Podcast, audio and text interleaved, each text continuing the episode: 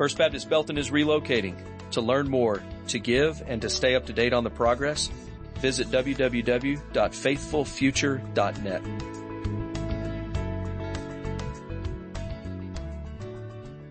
I want to remind you that next Sunday morning we will not be here. We will be on the hilltop, our new location at the corner of Martin Luther King Jr. Boulevard and Loop 121 one mile exactly from here. And we'll gather at 1030 for our first worship on the hilltop. We have a big tent, a thousand chairs. We'll have food for lunch. You're welcome to bring a picnic basket if you don't like sausage wraps because that's what we're serving.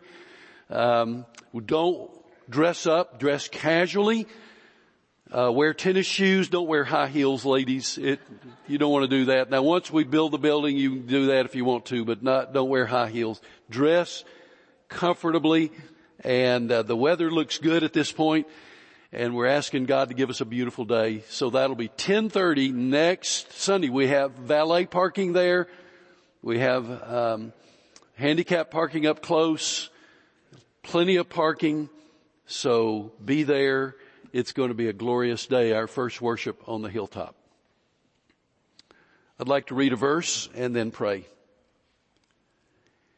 And they sang a hymn, a new song saying, you are worthy to take the scroll and to open its seals because you were slain and with your blood you purchased for God persons from every tribe and language and people and nation. Revelation 5 9. Let's pray together. Father, we anticipate with gladness in our hearts that day when we will be before the throne and we will see you face to face for the first time. What an incredible moment it will be. I know that we will immediately fall to our knees in worship. And then we will have eternity in which to lift our voices in praise to you with brothers and sisters in Christ from every nation, every tribe, every kingdom, joining our voices together to praise you. And Father, it will be a heavenly language that we may not know at this moment, but it will be an incredible, incredible time of worshiping you. Now until that day, we have a responsibility. And that responsibility is to share the good news of Jesus here and around the world. And I pray that we will be found faithful in that responsibility. We call out to you this morning and ask for your blessing upon this service. Thank you that you give us the privilege of lifting our voices in praise to you. Thank you for the beautiful anthem that the choir just sang. Thank you for the beautiful songs that we have sung together. And I pray now that you would speak to our hearts from your word, challenge us, encourage us, convict us, comfort us in accordance with the needs of our hearts today. We love you. We adore you. And we continue to worship you now. In Jesus' name I pray. Amen. Please open your Bibles to the very first chapter of scripture, Genesis chapter 1. We're going to read in a moment beginning verse 26, then I'm going to go to James 2. I invite you to turn to James 2, and then I'll read from Revelation chapter 7, and it'll all be on the screen, but if you're like me, I like to be there in my own Bible, so I'll remind you of where we're going in just a minute. We are continuing today in a series, what in the world is happening here? Now the here is not this building, the here is not our church, the here is our culture. What in the world is happening here? We laid the foundation for the entire series several weeks ago when we made the observation that Jesus and the gospel are offensive. And there are three reasons why Jesus and the gospel are offensive in our culture, in our world. And the first is found in the very first verse of the Bible. In the beginning, God created. That places God and His will at the center of the universe. And there are many, many people who do not want God at the center of their lives or at the center of the universe. And they will say if there is a God, He is largely irrelevant to our lives. And so Jesus and the gospel are offensive. The second reason that Jesus and the gospel are offensive is that man is a sinner. All have sinned and come short of the glory of God. All of us are sinners. Now most people from any background will be willing to say, I've done things that I shouldn't have done. If you want to call that sin, call it sin. I'll admit that. But to admit that at their very core, they are sinners without hope apart from Jesus Christ, that would be offensive to many in our culture. And the third reason that Jesus and the gospel are, are offensive is that Jesus himself said, I am the way, the truth, and the life. No one comes to the Father except through me. And that statement is extraordinarily offensive to many in our culture and to many around the world, but we understand it is true and, and, and, we know that if it is true and it is, then we definitely have the responsibility of sharing that with those around us, even to the ends of the earth. Now, as we progress through this series, we've dealt with a lot of issues. We dealt with the disappearance of the innocents, dealing with the issue of abortion, and we talked about the importance of our being at the heart of developing a culture of life. Then we dealt with the subject, the right religion in our culture to the least of these. And James himself gives us examples of the least of these in orphans and widows. And we talked about the importance of having what the Bible calls right religion or true religion in ministering to the least of these. Then thirdly, we talked about modern day slavery, trafficking, an unbelievable issue and concern and problem right here in our own state and in our own community. Then we talked about purity versus sexual immorality. Sexual immorality in all of its forms, purity versus sexual immorality. Then we talked about celebrating biblical marriage. One man, one woman, united together for life, becoming one flesh. And so we talked about the importance of biblical marriage. And then we talked about a modern day, it's not modern day in the sense that it's never happened before, but it is a major issue now in our culture, and that is the tragedy of transgenderism. Those of you who've been with me for many, many years know that until this series started, I've never taken a full manuscript to the pulpit. But I've been doing that in this series because I have to stay focused and not chase rabbits, which I'm sure you're very kind when you smile at that, but you know I have been, I am prone to do that. So, no rabbits following manuscript. Today, we're going to deal with the subject of racism and its destructive reality. So I want us to read from Genesis chapter 1, beginning with verse 26, and then I'll go to James chapter 2, and then to Revelation chapter 7. Now, first Genesis. I'll have you stand on James, okay? Alright, Genesis chapter 1.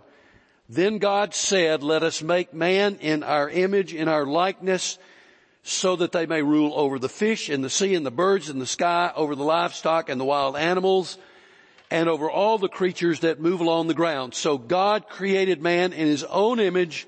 In the image of God, he created them, male and female, he created them. And God blessed them and said to them, be fruitful and increase in number, fill, fill the earth and subdue it, rule over the fish in the sea and the birds in the sky, and over every living creature that moves on the ground. Now, if you'll scroll down to verse 31, with your eyes are on the screen to verse 31. God saw all that he had made and it was very good. Prior to this, on the previous days of creation, it says it was good. But when we come to verse 31, God saw everything and said, it's very good. And there was evening and there was morning the sixth day. Now stand with me as we look at James. It's our tradition to stand. I've given us some breaks on that during this series, but let's stand for James 2. Verse 1. My brothers and sisters, believers in our glorious Lord Jesus Christ, we must not show favoritism. Suppose a man comes into your meeting wearing a gold ring and fine clothes and a poor man in filthy clothes also comes in. If you show special attention to the man wearing fine clothes and say, here, have a good seat, but say to the poor man, you sit there or sit on the floor by my feet. Have you not discriminated among yourselves and become judges with evil thoughts?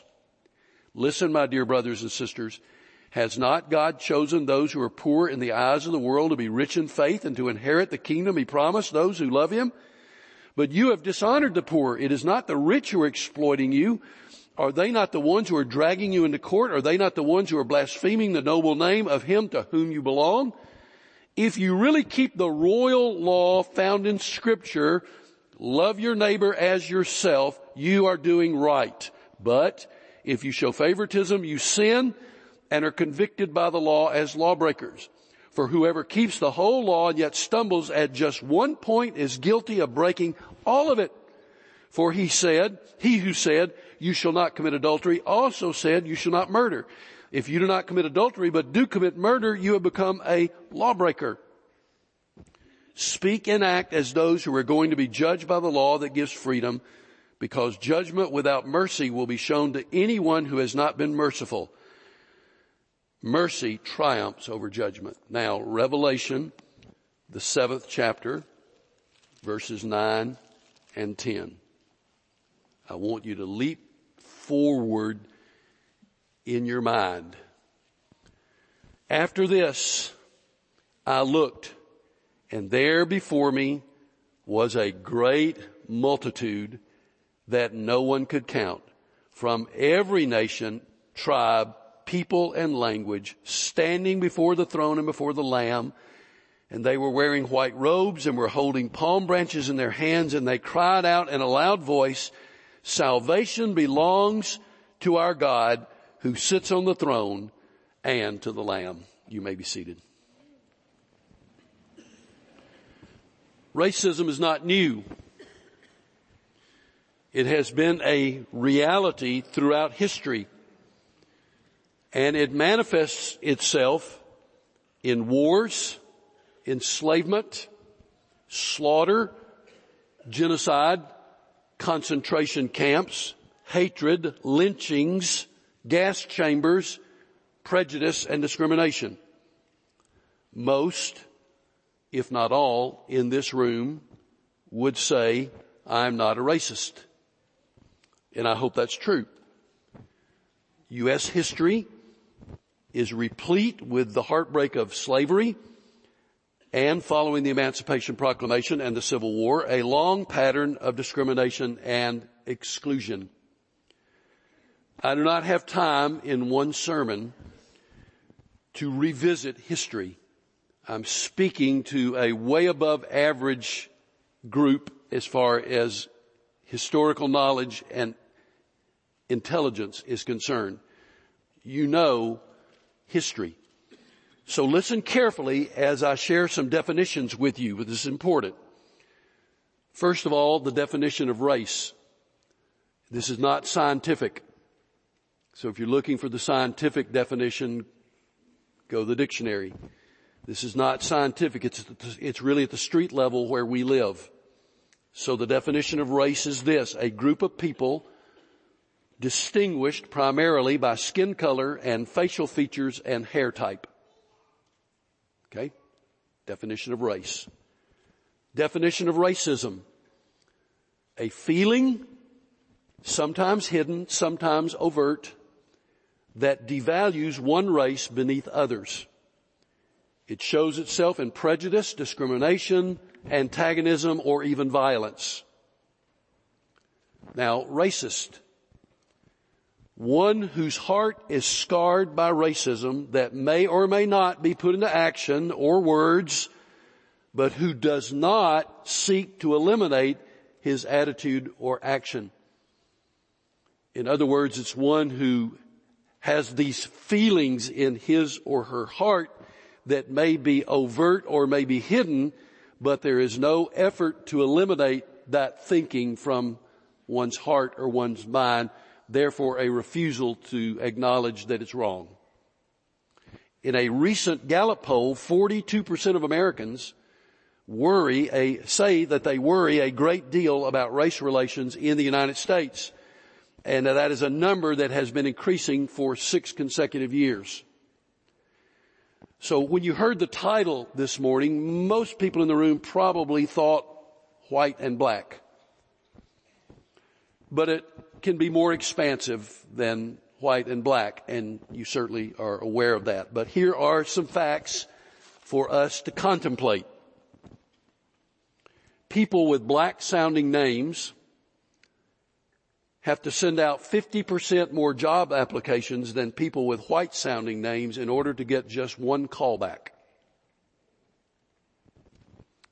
A black man is three times more likely to be searched at a traffic stop and six times more likely to go to jail than a white man.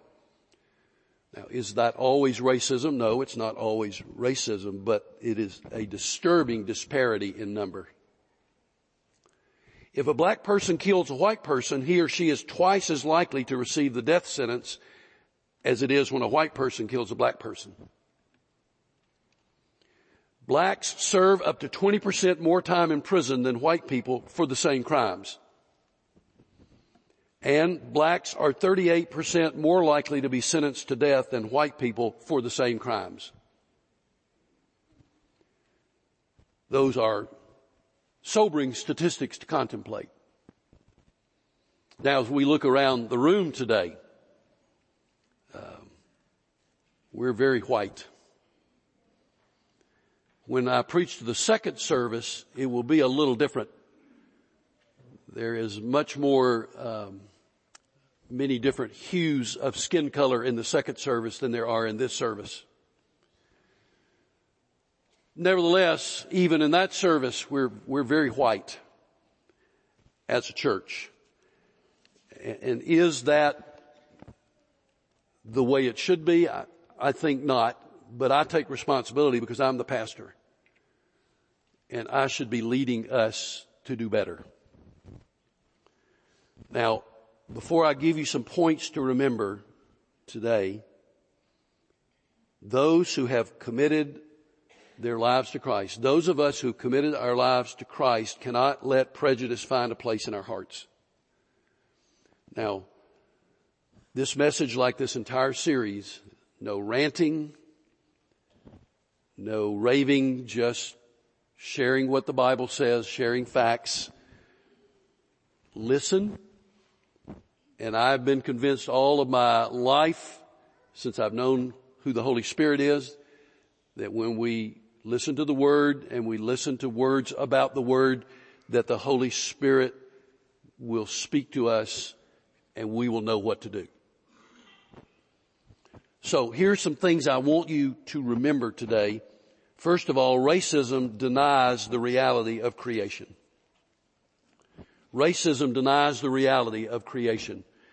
Back in Genesis, God said, let us make man in our image and our likeness so they may rule over the fish in the sea and the birds in the air, over the livestock and all the animals and all the creatures that move along the ground. So God created man in his own image. In the image of God, he created them. Male and female, he created them. That, those verses, by the way, keep showing up in every sermon in this series. Have you noticed? because they're the basis and the foundation for, for everything. So those verses keep showing up. We are all one race. The human race. We are all created in the image of God. We are shaded differently. White, brown, black, but we are all from one seed. And so the reality is we are one race. And it denies that reality to allow racism to grab a place in our hearts. Why would I despise or hate or resent one who is my brother or sister in creation? Now, I'm not even talking yet about brothers and sisters in Christ. I'm simply talking about people who are like me in creation, just different skin pigmentation or hair or, or facial features. Why would I despise one made in the image of God? And, and there's the key. When we despise someone who doesn't look like us, what are we saying to God about those that He has created in His image? And then for those who are my spiritual brothers and sisters in Christ, can I look down on one because he or she does not look like me or have my facial features or my hair type? So racism denies the reality of creation. There's a second thing that I want us to remember today, and that's this. Racism denies the focus of our faith. And the focus of our faith is Jesus. So racism is a denial of Jesus. The Jesus who came to die for all of us, who arose conquering death for each of us. Inconsistent for us to sing with our children Jesus loves the little children, all the children of the world, red and yellow, black and white, they are precious in His sight. Jesus loves the little children of the world. It, it's inconsistent to sing that, to teach it to kids, and yet deny that reality in our own hearts. Do not despise, resent, hate, or discriminate against anyone created by God. It's inconsistent to look down on anyone based on the externals is the basis of who I am defined by the word white? No. I am God's creation. Now the third thing that I want us to get our arms around is this. Racism denies the clear will of God. James chapter 2, the illustration James gives us showing favoritism to the wealthy easily shifts our focus to think about favoritism or discrimination to anyone based on the externals. Racism denies the clear will of God. It is, it is an affront to God and it defies His will. The will of God is clear. The gospel is for every person. And I am to treat every person as one for whom Christ died because that's true. We believe in the Great Commission. We have two of our men who will be boarding a plane any minute to come home from South Asia where they have been for over a week continuing our effort to reach the Sega who all have brown faces and they're going to come home and they're going to be able to tell us because I've received messages there are now more Sega in the kingdom of God than there were when they went. And we're thankful for that. And I'm excited to hear what they're going to share with us. I never really understood our willingness to give big bucks to Lottie Moon in order to call a missionary to take the gospel to Africa but not wanting to sit next to an African American in church. Somehow doesn't make sense. Number four, racism denies the truth of our testimony. And the te- our truth of our testimony is 2 Corinthians 5:17. If any man be in Christ, he is what? A new creation. The old has gone, the new has come. We've been changed, transformed from the inside out. I've been changed. Oh, except I can't stand black people or brown people or white people Prejudice is self-defeating because it will kill your testimony. It will absolutely annihilate your testimony. So racism denies the truth of our testimony. Number five, racism denies the explicit command of Christ. Racism denies the explicit command of Christ who said, love one another, be kind to one another, honor and respect one another. In fact, I thought you might be interested in hearing some of the one another's of the Bible. You know there are over 50, there are 59 of them. One another's. Now I'm not going to read all 59, but listen to these. Be at peace with one another. Love one another. Be devoted to one another in brotherly love. Honor one another above yourselves. Live in harmony with one another. Stop passing judgment on one another. Accept one another then just, just, just as Christ accepted you. Have equal concern for each other. Serve one another in love. Carry each other's burdens. Be patient bearing with one another in love. Be kind and compassionate to one another. Forgive one another. Submit to one another out of reverence for Christ. In humility consider one another better than yourselves.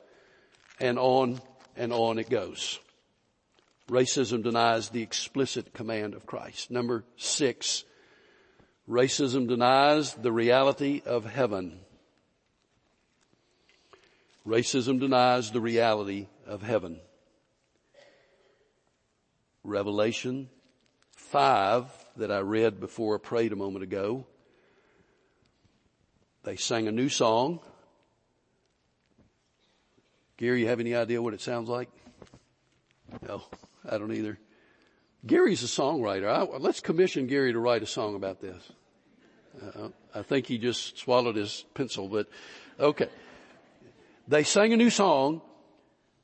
You are worthy to take the scroll and to open its seals because you were slain and with your blood you purchased for God persons from every tribe and language and people and nations.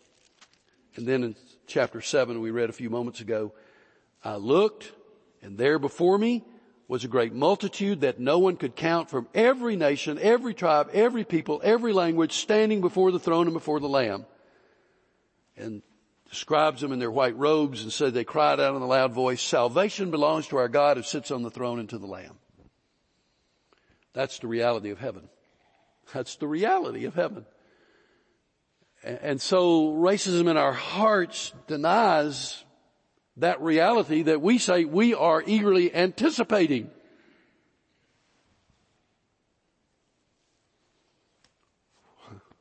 It's going to be like. If in your heart here you'd say, I, I don't want to be next to a black person. And you get to heaven and you turn your head and the person next to you is black. How's that going to be? Or a brown person or a white person or whatever, whatever is in your heart the reality of heaven, we're all there. Every believer. So, with, with all that in our minds, what should we do? And that's how we've tried to end each message with not just facts, but what do we do about that? Well, first of all, start with your own heart. That's always the beginning place. Start with your own heart. And if there is a problem there, in regard to racism. If there's a problem there, then confess and repent and ask God to change your heart, to change your sinful attitude. And you know what? He will. He will. He will. You ask Him to, He will. That's what the Holy Spirit does. He will change your attitude. Ask Him to do that. Secondly, pray. Pray for yourself. That you'll be the man or woman God wants you to be. Pray for our church that we will be the kind of church in this community that God wants us to be. Pray for our nation. Do we have a need? Pray for our nation. There is so much division. And sadly, most of it is uncivil. Pray for our nation. Pray that believers will lead the way in demonstrating love and reconciliation. Who else do we think will lead the way? Those lost in the depths of sin don't have a clue. They may see the problem, but they don't know what to do about it. But we do. Number three, watch your words. Use words that build up and encourage. Do not use words that demean. Even if you say, oh, I'm just kidding. Do not use words that demean. And, and that is good for us to remember whether race is involved or not. Don't use words that demean. Use words that build up and encourage. Where did we come off thinking that the best kind of humor is that which disparages others? Number four, go out of your way in action. Go out of your way in action. To reach a neighbor of a different color, to reach a working associate of a different color, to reach a fellow student of a different color, to befriend them, to get to know life from his or her perspective, to let them know of your faith in Jesus Christ and the difference he makes in you. Invite them to church if they are unchurched. Serve them and encourage them. Sounds like a lot of one-on-one relationship, doesn't it? That's the key. Number five, do not tolerate looking the other way in your own life. In your own life, do not tolerate prejudice or ignoring those who are mistreated. Do not tolerate looking the other way in the lives of others. Correct them, confront them as a brother and sister in Christ, kindly, humbly. We've talked about that throughout the series, not yelling, not in somebody's face not yelling at someone as they're trying to have dinner in a restaurant. Kindly, humbly, but firmly. And number six, practice justice and mercy. One of the great verses of uh, the Old Testament is in Micah chapter 6 verse 8. He has shown you, O man, what is good. And what does the Lord require of you? To act justly and to love mercy and to walk humbly with your God. Practice justice and mercy. Create around yourself and join with all of us in creating in our church a culture of life. And again, that's a common thread we've talked about since the very first message. Developing a culture of life in our church and in our community. Create a culture that says all lives are of equal worth in the eyes of God and therefore in our eyes also. May God help us to be the men and women that He wants us to be. May God help us to be the church that God wants us to be. And would you bow your head with me for prayer? Now, in a moment, we will stand and Brother Gary will lead us in a hymn of invitation. If you are a believer, a Christ follower, you know Jesus, no doubt about it, you know the Lord, then I would ask you right now to just pray, God, what do I need to do in regard to people of other races? And you know, I'm convinced that if the Holy Spirit is in you, immediately you will get an answer. And then I encourage you without delay to do what the Holy Spirit leads you to do. Do you need to confess and repent of your own thoughts, your own actions? Do it now. For those in this room who don't know Jesus, He died on the cross for you, arose from the grave, that your sin might be forgiven, that you might have eternal life. And so, will you come and give your heart and life to Jesus?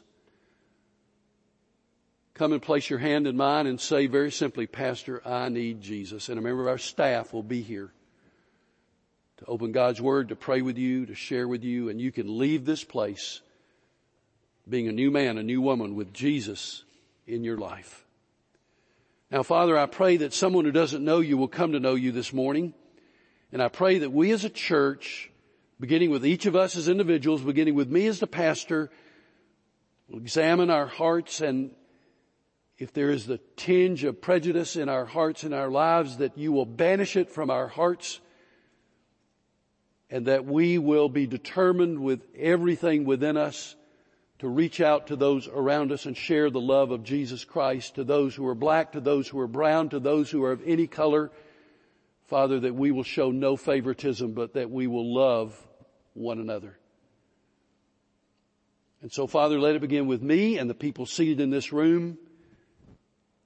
And may our church truly continue to develop a culture of life that will be distinctive in this community. In Jesus' name I pray. Amen. God speaks to your heart. You come as we stand.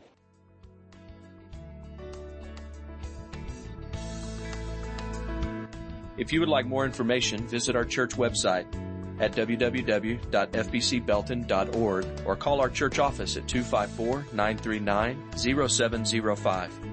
We are located at 506 North Main Street in Belton, Texas. We hope to see you soon.